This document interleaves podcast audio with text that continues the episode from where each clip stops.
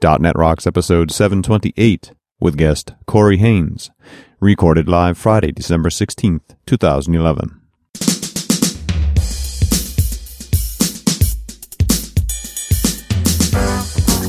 This episode is brought to you by Telerik and by Franklins.net, training developers to work smarter. And now offering video training on Silverlight 4 with Billy Hollis and SharePoint 2010 with Sahil Malik. Order online now at franklins.net. And now here are Carl and Richard. Thank you very much, and welcome back to .NET Rocks. It's Carl Franklin and Richard Campbell here. What's up, man? You know what? I got nothing to complain about. Nobody's listening anyway. Yeah, Oh wait, wait. We're on .NET Rocks. Lots of people are listening. What am I thinking? that's your other show. oh, jeez. Ooh. oh, not a nice man. Uh, here, yeah. Thanks for that. You know, I know where you sleep. Yeah, I'm sorry. That's not, actually not true at all. As it's Radio true. is a very popular IT show, Yeah. and it's doing. You're just doing great stuff over there. Thanks. We've been having a good time doing it. Well, I've been doing a lot of them solo. Uh, you know, Greg's been buried in projects, but that's fine. Uh, Yeah, you know, fine. It's I've been doing a lot of on-site stuff, going to events and just talking to people because there's all so many moving parts right now in the world of uh, of IT too. You know, for developers, you don't know, but we're we're going nuts too. There was a new version of Windows Server that came out at Build as well. It's just nobody knows about it. Yeah, I know it's great stuff, and and I always learn a lot listening to you talk about anything. So What were you upset about the other day? Oh, when uh, somebody said misquoted the name of a, an aircraft. I went, no, no, it's this. yeah, and they were in the Air Force. Yeah. Yeah. And then he went, oh, yeah, you're right. yes, I know I'm right. Well, anyway, uh, it's time to announce the winner of the Telerik Ultimate Collection for this show. Woohoo. And if you don't know what we're talking about, we recently started a .NET Rocks fan club, the sole purpose of which is to give away stuff Yes. every show. Telerik was the first to jump on board and said, we're going to give away an Ultimate Collection. That's a $2,000 package every show. So what we want you to do is go to .NETRocks.com slash fanpage.aspx and fill out a little form and then you're a fan. And we pick from that list, uh, every show. Every show. And it's it's on the homepage. So if you go to .NET Rocks, just click on that fan page link and you're good. And every December, starting next December, we're going to give away a big prize. And I'm talking at least five grand worth of stuff. Uh, and you just got an idea, didn't you? I did get an idea. I'll talk about that in Better Know Framework, which is Oh. coming right up after I announce the winner, oh, who is yes. Paul Manser from Victoria, Australia. Nice. Paul, congratulations. You're swimming in Telerik goodness right now. Here comes the Telerik glove. Yeah. All right. Better Know Framework. All right, what do you got? All right, so you know, I just love spelunking around, and and every once in a while I come across something I knew was there, but I just hadn't really looked at it, you know. So the Microsoft Surface 2.0 SDK caught my eye today. There's a new version of Surface called Surface 2.0, and there's actually some great hardware around Surface 2.0. Mm-hmm. If you look at, um, well, first of all, the SDK is at tinyurl.com slash Surface SDK but there's a YouTube video at tinyurl.com slash surface 2 video. That's number two, surface 2 video uh, for Microsoft. It, it just kind of shows off the new Samsung SUR 40, uh, which will be shipping this year and a retail cost around eight grand. They're taking pre-orders right now. But the Surface SDK works on any .NET machine. You don't have to build it on a Surface. Here's what it says right in the docs. The Microsoft Surface 2.0 SDK provides the managed APIs and the tools you need to develop Surface apps. Applications that are built using the Surface SDK can run on devices made for Surface 2.0 and on Windows 7 computers. Developing applications for Surface is essentially the same as developing for WPF or XNA, except that the SDK provides extended support for the special features of the Surface environment like 50 simultaneous touch points, Yeah. finger and blob recognition, finger recognition. Yes. It not only can what, track 50 fingers at once, it knows wh- wh- whose fingers they were, like what hand it was on, and which finger it was, and which way it was pointed. Oh my god. Tagged objects. Detection of the orientation of touches. Tilted display, rotated display, specialized controls, and so on. Surface apps that are installed and registered on a device made for Surface are automatically integrated with the Surface shell and can make use of those special features. And there's a link to another video, which I think is the same video, but I'm not sure. Um, here's basically, here's the deal. Surface 2.0 is no longer a product. Surface isn't a product. It's a technology. And there are other, that's why they say devices made for Surface. So Surface is a technology. The hardware is now, uh, you know, it's wh- whatever. Who anyone can, any hardware manufacturer can make a device for Surface. I mean, that being said, there's exactly one, the Samsung. Well, there is now, but uh, you know, when that price gets down, it's already half the price of Surface One. Yep. It's more than half the price. Well, and much smaller too. It's just a few inches thick. It's no longer a table. It's you know, it's it's a countertop. well, yeah, it looks like a table, but it looks like a table, like your kitchen table. Yeah, it's, a it's just got legs on it. You can take the legs off if you want. Right. Yeah. So just very cool. And, uh, it just made me want to download that API and start messing around with it on my Windows 7 machine. What would you build? I don't know. I, I hate to say it, but I want to play board games on it. That's an obvious, obvious one. It's a terribly expensive one, but you know, actually the coolest thing would be to make it a coffee table, and I want it to have a relationship with my television. Oh, you know? yeah. I want to look at the guide down on the table and then pick a show and flick it onto the TV. Yeah. Maybe this is the, the new device that we're talking about here where, you know, with Windows 8 and tablet and touch and all that, it really doesn't make sense to have it vertical on your desktop. It's got to be at least at a, you know, 20 degree, 30 degree angle, Yeah. maybe even on the table itself. So we're going to, it's all going to be interesting, but that was my idea for the first giveaway for the, the technology giveaway for the .NET Rocks fan club next year.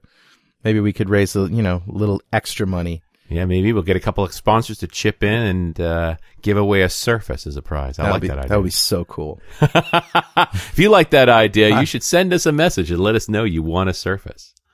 Join the fan club. Yeah. And speaking of messages, who's talking to us, Richard?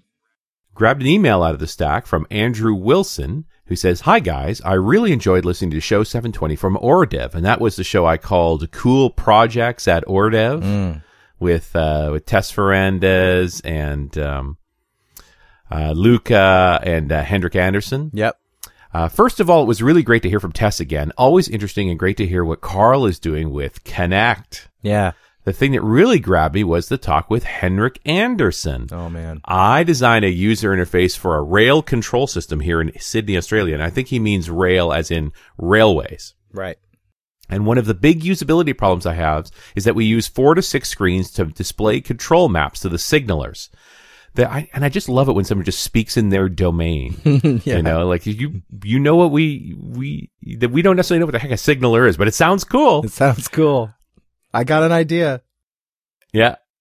This makes it a tedious task to move the mouse from one end of the map to the other, makes it difficult to provide context sensitive information from the interface. I was intrigued to hear about Henrik's product, and it renewed my thoughts of things I could do with our user interface. I hmm. first came across the concept when watching an iTunes U video from Stanford entitled Gaze Enhanced User Interface Design, where they spoke about using eye tracking for coarse grained movement of the mouse and fine grained positioning with the mouse. Mm-hmm. I put this in the sci-fi future basket at the time because all this was based on research level hardware. Knowing that these products actually exist out there may lead to some fun R&D from my team in the not too distant future. Thanks for a great show and for giving me entertaining and stimulating listening material for my commute to work. And um, he never actually said this outright, but it, that third interview that we had in the Cool Project was Yep. Henrik Anderson's thing. We saw this in the bar the night before. This is remember? amazing. Eye tracking software Yes. for .NET. So, and you know, Andrew, you're addressing a problem I got when I built my big triple. Because my triple is the 30 inch panel in the center with 20s on the wing, so it's 4960 by 1600. And I actually had to switch to a trackball because getting the mouse from one end of the screen to the other, it's too far for a mouse pad. How about this? My setup in the studio, which is where I am right now, I have two 30s side by side, and above that, a 65 inch plasma. And Running. so being able to look around and just get the mouse pointer to go where it needed to go. Yeah. That's the thing. Yeah. So interesting thinking and worthy of a mug to Australia. So thank you, Andrew. We're going to send you down a .NET Rocks mug. And if you'd like one, you could comment on any of our shows at .NETRocks.com or write us an email, .NETRocks at franklins.net. Well, before we start geeking out here, Richard, uh, I got to tell you about Pluralsight. Pluralsight.com provides comprehensive developer training online. They have nearly 200 hardcore developer training courses authored by MVPs and industry experts, and they release 8 to 10 new courses every month. You can access their library free for 10 days, 200 minutes of training, all you can get and uh, they, they have a wide variety of developer training courses, including coverage of iOS, Java, Android, web development, and pretty much anything you can think of on the Microsoft stack. So try it today. Subscription plans start at just $29 a month. Pluralsight.com. And that brings us to our guest. Speaking of cool programming projects, Corey has, uh, is an inspiration in that regard. Uh, most people know Corey Haines from his Journeyman travels in 2009 uh, when he spent nine months programming in exchange for room and board.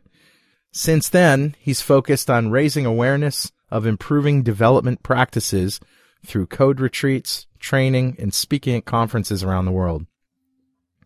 He lives in Chicago with his girlfriend Sarah Gray, with whom he is also starting a consulting business doing technical advising for non and less technical founders of startups. Welcome, Corey. Welcome back. Hey, Carl and Richard. How are you guys doing? Thanks for having me. Thanks for being here. We're doing great. The last time we talked, you were uh, traveling all around the world coding for food, basically, which I thought was the coolest thing. And I wish I could have been at some of those uh, events. Yeah, it definitely was a lot of fun. It, you know, being able to drop into places for you know, a day to a week and just sort of come in, no real hangups about, oh, you know, I get paid this much per hour, all of that. Just come in, share with them, learn from them, see what they're working on, mm-hmm. code. Mm. And it, you know, it's very intense when you go in and you have a day. You don't you don't muck around too much. You come right. in, you drop in, and you just start writing code with people, and it's a lot of fun to do that. And I would imagine, I mean, for me, I would learn as much as I taught. I mean, probably more, you know, from the people that I'm working with. And of course, it turns out to be mutually beneficial. But, um, and before we start talking about code retreats, which is a really fascinating thing that you're doing, I, I want to talk a little bit about what you're doing with kids. Mm-hmm.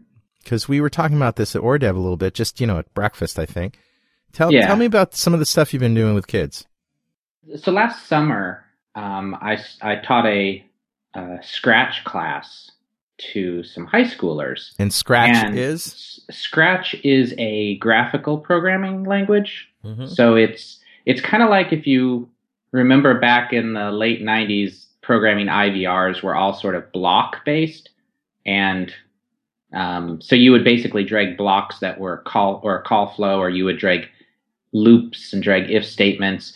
Um, mm-hmm. It's a lot like the uh, um, God, the programming language for the Lego Mindstorm. Okay.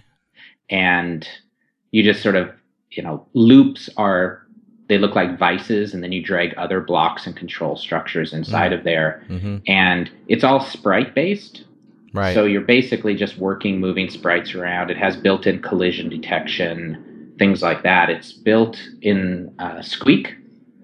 Squeak. Uh, which Squeak, which is a Smalltalk uh, okay. dialect. All right. And so it's basically you just pull down a, an image and start working with it. It's really great because um, there's not really syntax you have to learn. Mm-hmm. You the kids don't run into that problem where their program doesn't work because they forgot a semicolon, right? which is frustrating at best. Yeah. And um, so that kind of and I, before that I'd been doing in the um, in the Ruby community, there's uh, quite a few um, programs that have been started over the last few years, specifically targeting kids. So there's like a Kids Ruby program that they go around and do, um, which is a, a, couple hour session teaching kids just the very basics um, of Ruby. Mm-hmm. Uh, there's a, a, program called Hackety Hack that uh, Why the Lucky Stiff started. Steve Klabnik has since taken over. Um, and there's a lot of really education movements coming up, and so I've talked to them and um, you know worked. Mostly, they do a lot. They're they're all of the heavy movers, and um, I'm looking to do a little bit of behind the scenes uh, work with them from organizational stuff. Yeah. Well, that's good. And and one of the things that you were telling me that you did with uh, kids was using the Kinect. Yeah. So Stephen Howell in uh, the UK had put together. This was pre Kinect SDK. Um, he had put together a system to allow the Kinect to be the input device for Scratch. So you could build a Scratch program where it reacted to your the joint data coming in off the Kinect. So um, some of the teams in my class uh, last summer built a dancing game, um, built a sort of a bouncing ball game where their hands were the actual controllers.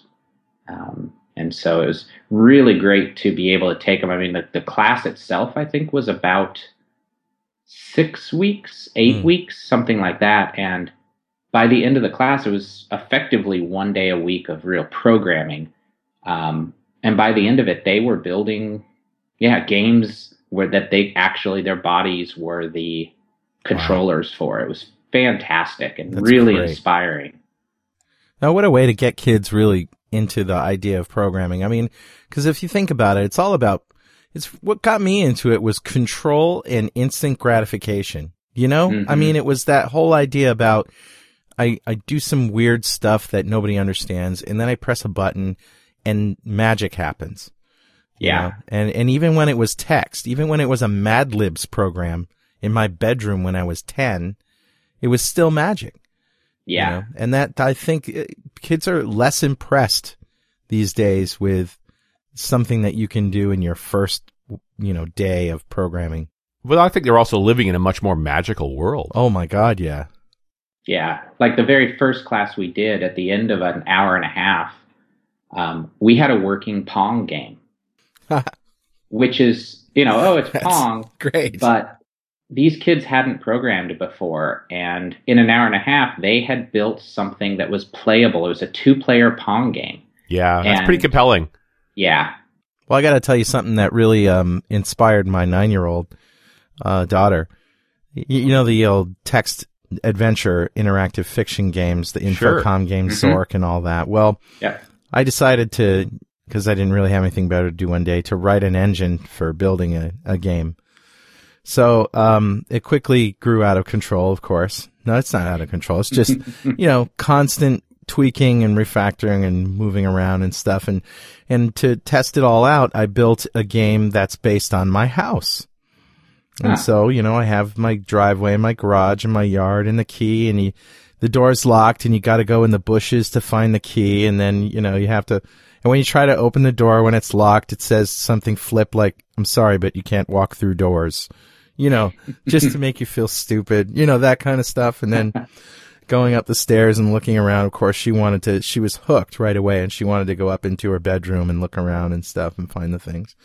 So yeah, I'm I mean, just at the point now where I'm, I'm, she's getting interested in being able to add things and then add actions that you can do to those things and then add consequences of actions and diff- things in different states and uh, as triggers you know so and it's all programmable of course and it's all declarative yeah so that's the way I started programming. The thing that really turned me on as a kid was playing the games, not being able to get past certain parts, mm-hmm. and then just hitting break.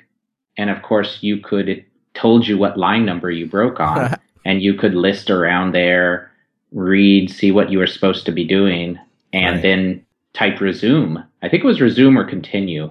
In, uh, resume. Uh, was it resume? Yeah. And it would start up again and you could actually say resume you know line 200 and it would start there right so you could just jump past the parts that you couldn't get past you were cheating that's great absolutely and, and it's just a wonderful way to learn to program i think is by that things that you are interacting with so you're not oh i'm going to write a program that calculates the circumference of a circle yeah. It's no, I'm writing a Pong game or I'm writing, you know, we wrote a side scroller that was based on, um, uh, what's it called? Robot Unicorn Attack. And oh, so I, no.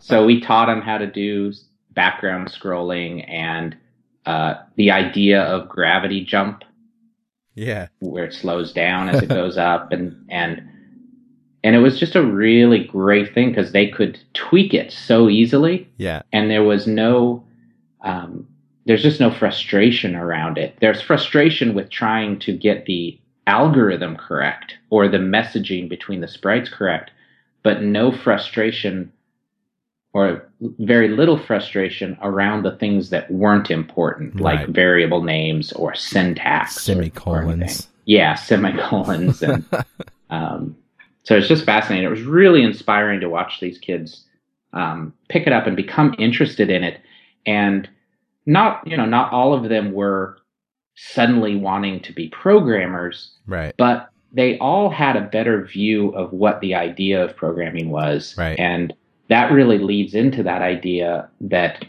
as our as computers become and have become so prevalent in society and in the world around us it's an, a basic understanding of scripting or what it means to program a computer is if it's not already there it's very soon going to become part of basic literacy I Right. also think that and there's a whole contingent of kids and adults alike, probably more adults, but that are afraid of technology because it is magical and mm-hmm. they don't understand it and they don't think they will ever be able to understand it.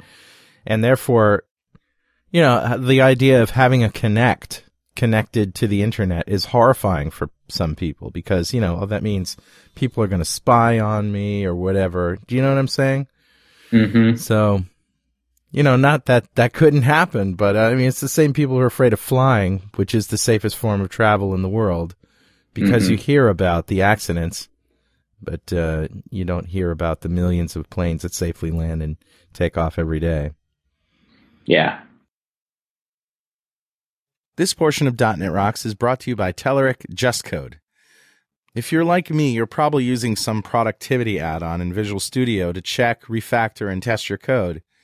But how'd you like to get a complete list of your solution's errors on the fly as you type, and not just for the opened files? The new kid on the block, JustCode, does just that for all supported .NET languages as well as JavaScript. It's like having a compiler running all the time, only that JustCode is faster and requires less CPU time. One area where JustCode is definitely better is performance. The tool provides the fastest code analysis and better performance without slowing down Visual Studio. Another reason to try it is JavaScript support. It'll help you read, navigate, and refactor your JavaScript code better than you've ever imagined. Learn more about the features JustCode offers and download a trial at telerik.com slash justcode. And don't forget to thank them for supporting .NET Rocks. Well, let's talk about code retreats.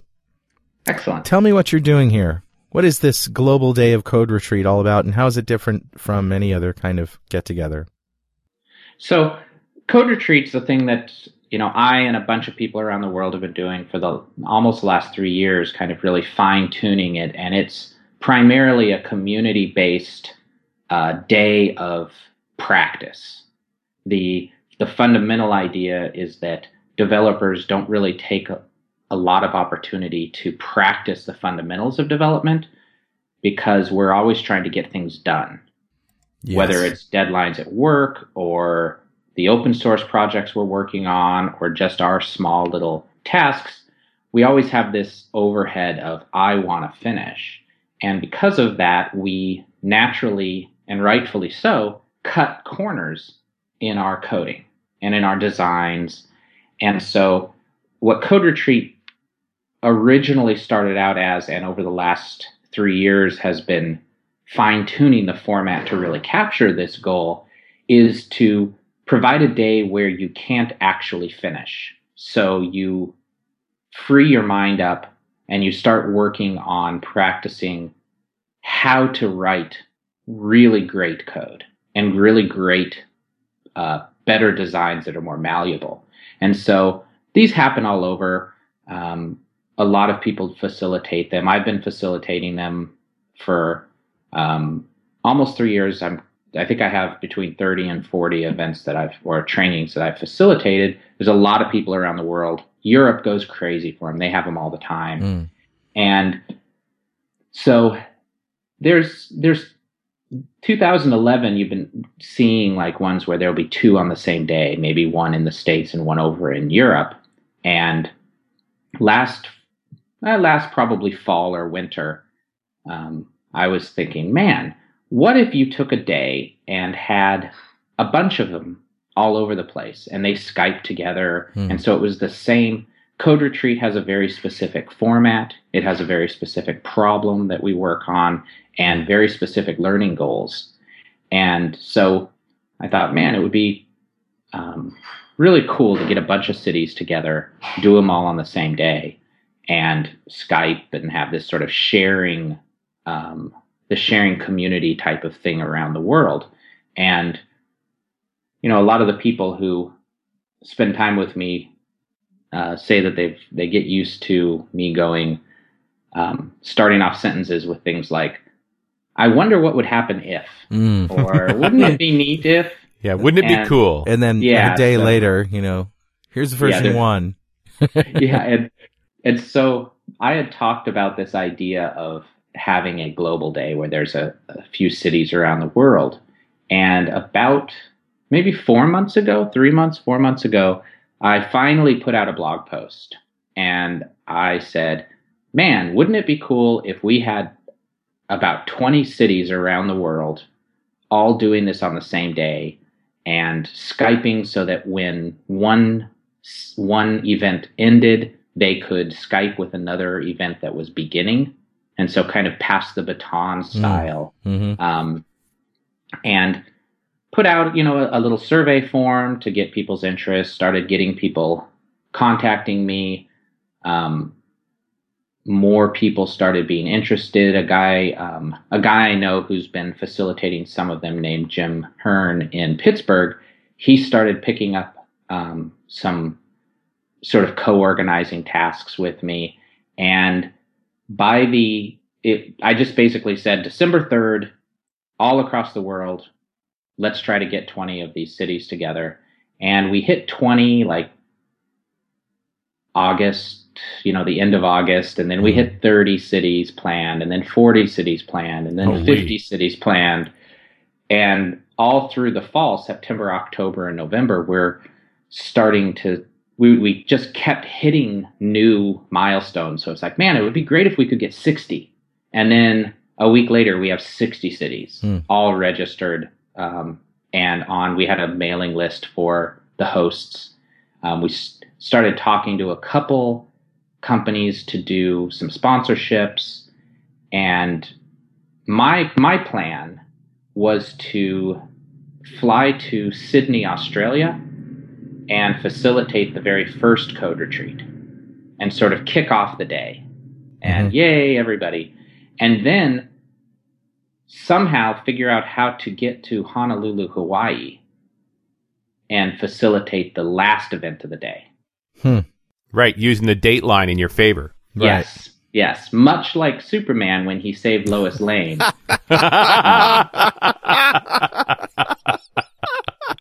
and it very, very similar. And so I called up um, Delta, which is the airline I fly, and asked and said, here's my plan. I need to get from Sydney, Australia to Honolulu, Hawaii. I need to leave in the evening and arrive in the morning of the same day.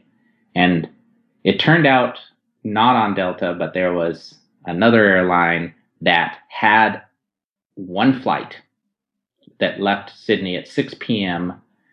that landed on at Honolulu at 6:45 a.m. the same day on December 3rd. nice. so you arrived 12 hours before you left. Yes, exactly. The flight was nine hours long, um, and so I bought the ticket, and that's there's that. And then through October and November, more cities and more people all around the world started hearing about it a little bit. It was all word of mouth, Twitter, all of Mm, that. mhm. Um, and by the week of December third, um, we ended at about about 93 or 94 cities. Holy man. Wow. And so we had um, S- Sydney and Melbourne and Brisbane and Perth, and we had Tokyo and I think Beijing. Um, we had three or four in India. So before I left Sydney, I Skyped with Pune, India. Um, and then as it moved through the time zones, we had, I don't know, I think we had 30 in, in Europe. We had one in uh, Africa. We had a bunch in the States. And then we had a couple in South America. Um, and so it was just, and they were Skyping back and forth, uh, talking to, you know, it was, they're very local distributed events but during lunchtime they would have a quick Skype call with another city in a different time zone. Um, and then I put together a quick little application, a quick little web page that let the, the individual cities update their status of where they they're in a session on break at lunch um, and what part of the day because the day has a very specific format right. so you could see it and so the really neat thing was that I left Australia and India had just started, so there were maybe maybe six or seven cities um, active on the site, changing their status. And then when I landed in Honolulu, which was the end of the day, mm. I looked on it and about I think about 80 to 85 of the cities had been actively updating their status through the course of the day. Nice. Wow. And so I landed and it was just this wow. Yeah. Amazing. So I landed, Skyped with, um, uh, I think, uh, Pittsburgh, Skyped with San Francisco, Skyped, I think, with one of the Florida ones. And I mean, Skyped with, uh, Madrid, mm-hmm. Spain. They were, they had just finished and ended up Skyping with the organizers in their car um, while I was wow. just getting ready to start Honolulu. And so, yeah, it was this great day. Um, what what was the actual content that everybody was focused on? Okay, so the the format is 45 minute sessions. You do 5 or 6 sessions a day and you work on Conway's Game of Life. And at the end of the 45 minutes, you delete all of your code. And so you pair up, you work on, you know, you practice TDD, you practice better design principles, you um, really focus on the four rules of simple design and really just using Conway's game of life as not a problem to solve, but as a medium to practice design, uh, design considerations and design decisions I There's see. a lot of wonderful subtleties that you can investigate using um, Game of Life. Um, so, so the idea was to code it. I mean, the algorithm is well known, so the idea was yeah. to code it and then j- er, erase everything, and then go back and practice using the the right tools and the right practices yeah. and the right methodologies, so that at the end of the day you still have the game of life, but you've done it the right way. Yeah, and you've done it. Um, like I always hesitate to say the right way as much as a better way than you did it before. Okay. Um, one of the things that I uh, that I like to talk about um, that we practice is that it's not really. I don't really think that there's a objective thing called good design. Mm. I think that there's something called better design. Mm. And better design are designs that are more easy to change. Well, and the key and is it, the relativity there. Good mm-hmm. means mm-hmm. good compared to what, right? Yeah, yeah. So it's yeah. a design is better if when you need to change it, it's easier and more cost effective to change your software. And so we focus very much on that during the day. Um, different sessions have different constraints to help people um, explore different ideas around design. So mm. it's not just like a hack fest of, okay, try to build it six times. We'll have a session where um, you don't get to use any language primitives. Yeah. Or um, no, uh, no if statements. Right. Um, there's always, almost always a session where uh, we do some pairing exercises. Um, one of them is mute, where you can't talk to your pair. You can only communicate through your tests. Mm. Um, wow. And so there's a lot of these um, sort of facilitation guidelines of here's here's ideas on how to use the problem domain to highlight um, techniques that you can try and design uh, ideas and uh, like for example one of the four rules of simple design is no duplication and it's really about the idea that knowledge should be encapsulated in one place not as much code as much as knowledge and so in the game of life it's the very simplest form is played on a two-dimensional infinite grid and so you see a lot of people passing XY parameters around to all their methods. And so it's a great opportunity to look at the idea that that spreads the knowledge of your topology throughout your system. And so if the topology changes, then you have to go through and make changes in a bunch of places as opposed to encapsulating the topology knowledge into something like a location object or a location class. And so nobody, none of the rest of the parts of your system know whether it's a two dimensional or three dimensional or bounded or unbounded. They're always asking one central place for that information. And so there's there's all of these little subtle, fun pieces of the problem domain that you can use to really practice um, uh, different ideas around design. So, Carl. Yeah, Richard. You ever embed Excel into an application? Ugh. You know, that's right up there with sticking ice picks in my ears. Nice. Because your end users have to have the right version of Office and all that stuff. Yeah. And it has that extra layer of dependency. What I want is just a way to take all that Excel goodness and plop it right into my .NET application. Well, you reminded me of Farpoint Spread from the old days. Yeah, 20 years ago I used Farpoint Spread, but now, of course, it's Grape City Power Tools Spread. And now, you know, they have this version that's both for ASP.NET and for Windows Forms in one package. Nice. Yeah, it's two different controls, obviously, but it's in one package. So You bought one, you bought the other. right. Spread.net from Grape City Power Tools. Smarter components for smarter developers. Wow, I, I, it's just blowing my mind how um, the whole idea of, of the simultaneous uh, occurrence is just amazing. And uh, uh, what I what I'm curious is what kinds of things were you skyping about during those sessions, and was everybody involved? Like, did you get everybody together in the room and then get a video feed with the with different cities, and then talk about what they did and and like how how was that knowledge passed on? Um, the Skype calls were um, all coordinated individually between cities. Mm-hmm. So, like, I didn't do very much like kind of global coordination of you're going to talk to this person, you're going to talk about this. Mm-hmm. And so there was a lot of um, just sort of individuals, individual cities talking. They tended to be like during lunch or before the day or after the day since the sessions themselves were very local focused. Um, and, you know, you've got anywhere from 10 to 20 to 30 people at a code retreat. So um, we didn't want to disrupt the focus on the local learning and the local people and the mm. local community by saying, okay, this session you're going to be Skyping with another city.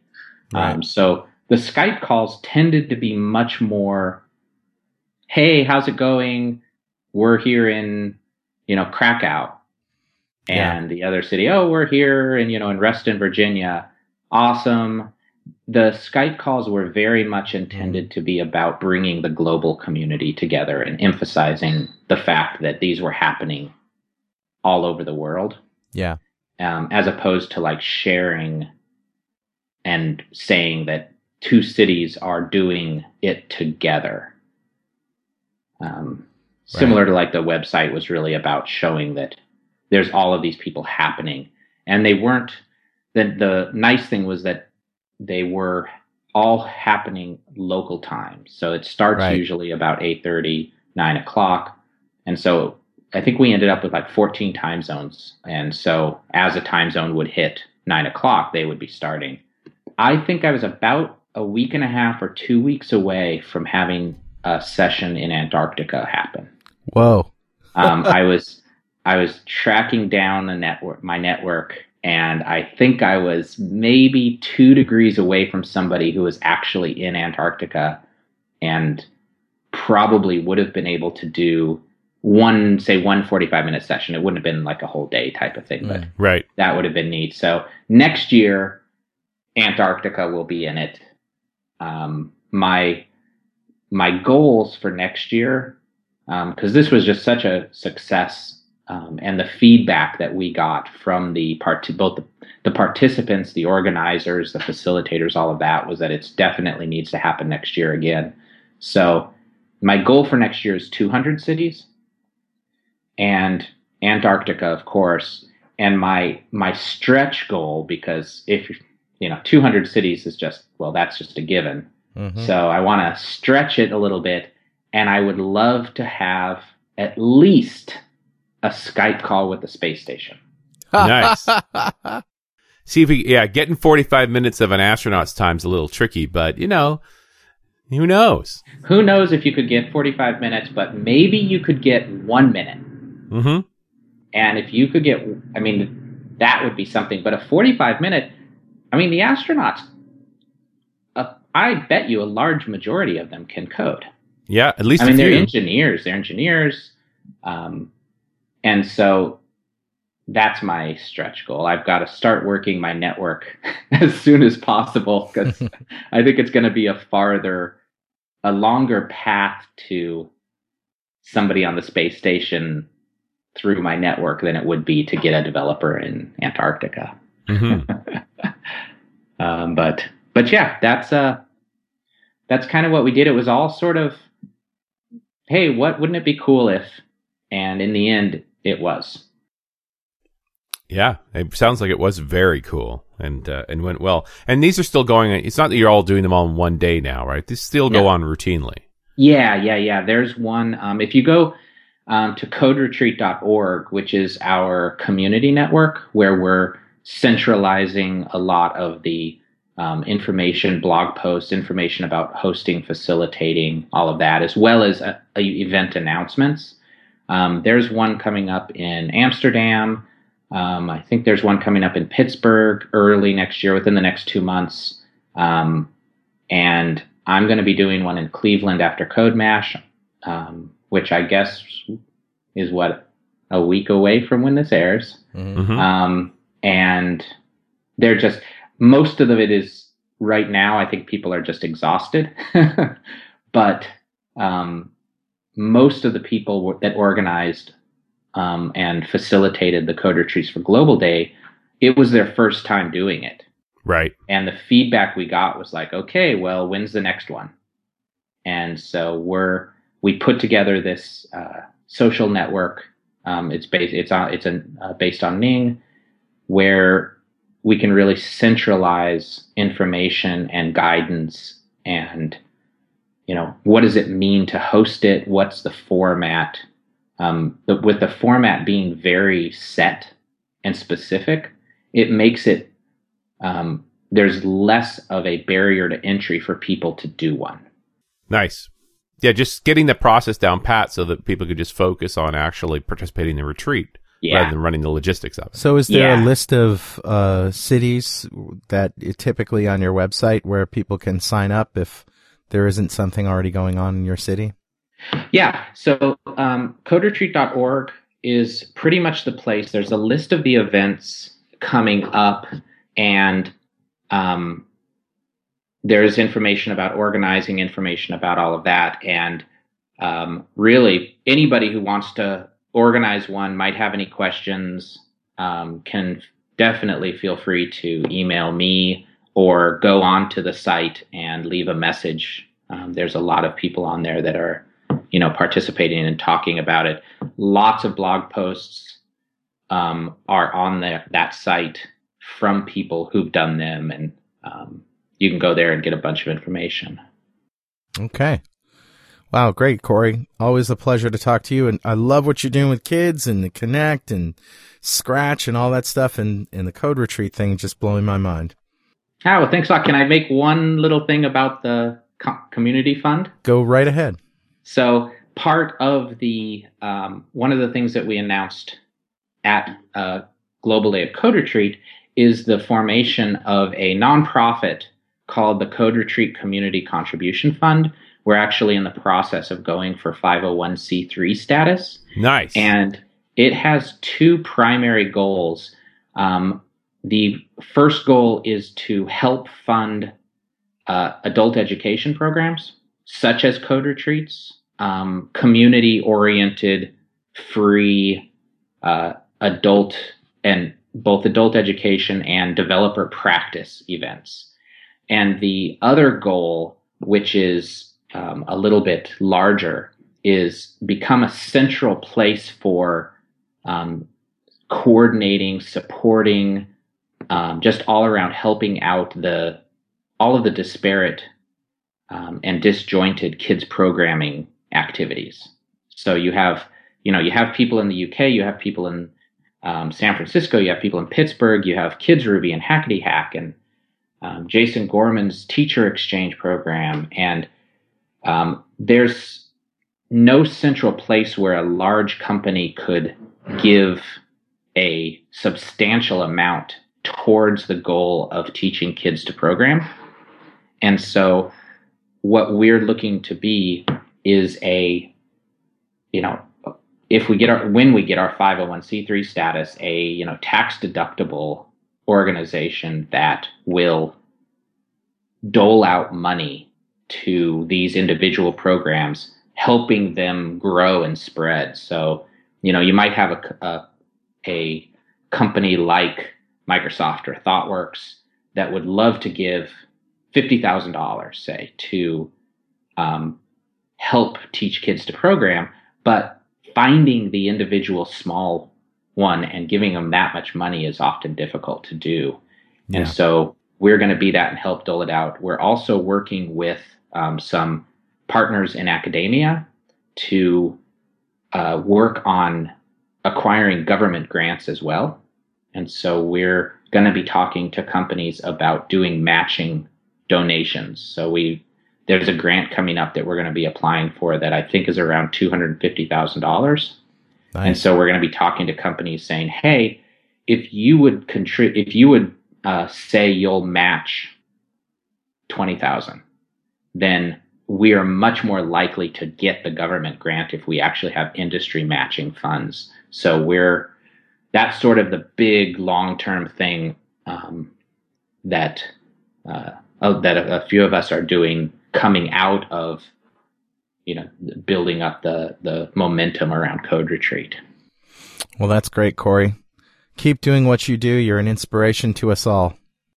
Oh well i appreciate it. Thanks for having me on again. It was uh, good to run into you guys uh, over in what was that in sweden? Yeah it's hard to keep track of them isn't it yeah all right thanks thanks again and we'll see you next time on net rocks Hey, thanks for listening. And remember, pluralsight.com is where you can get 200 minutes of free video training by guests on .NET Rocks and other experts in the field. pluralsight.com.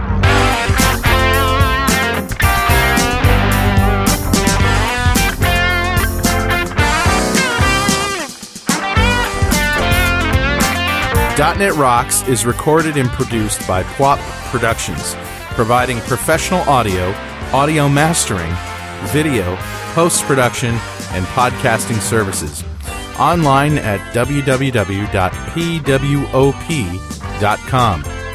.NET Rocks is a production of Franklin's Net, training developers to work smarter and offering custom on site classes in Microsoft development technology with expert developers. Online at www.franklins.net. For more .NET Rocks episodes and to subscribe to the podcast feeds, go to our website at www.dotnetrocks.com. Got banned by the FCC. Yes, I'm a, a boy. Life is hard.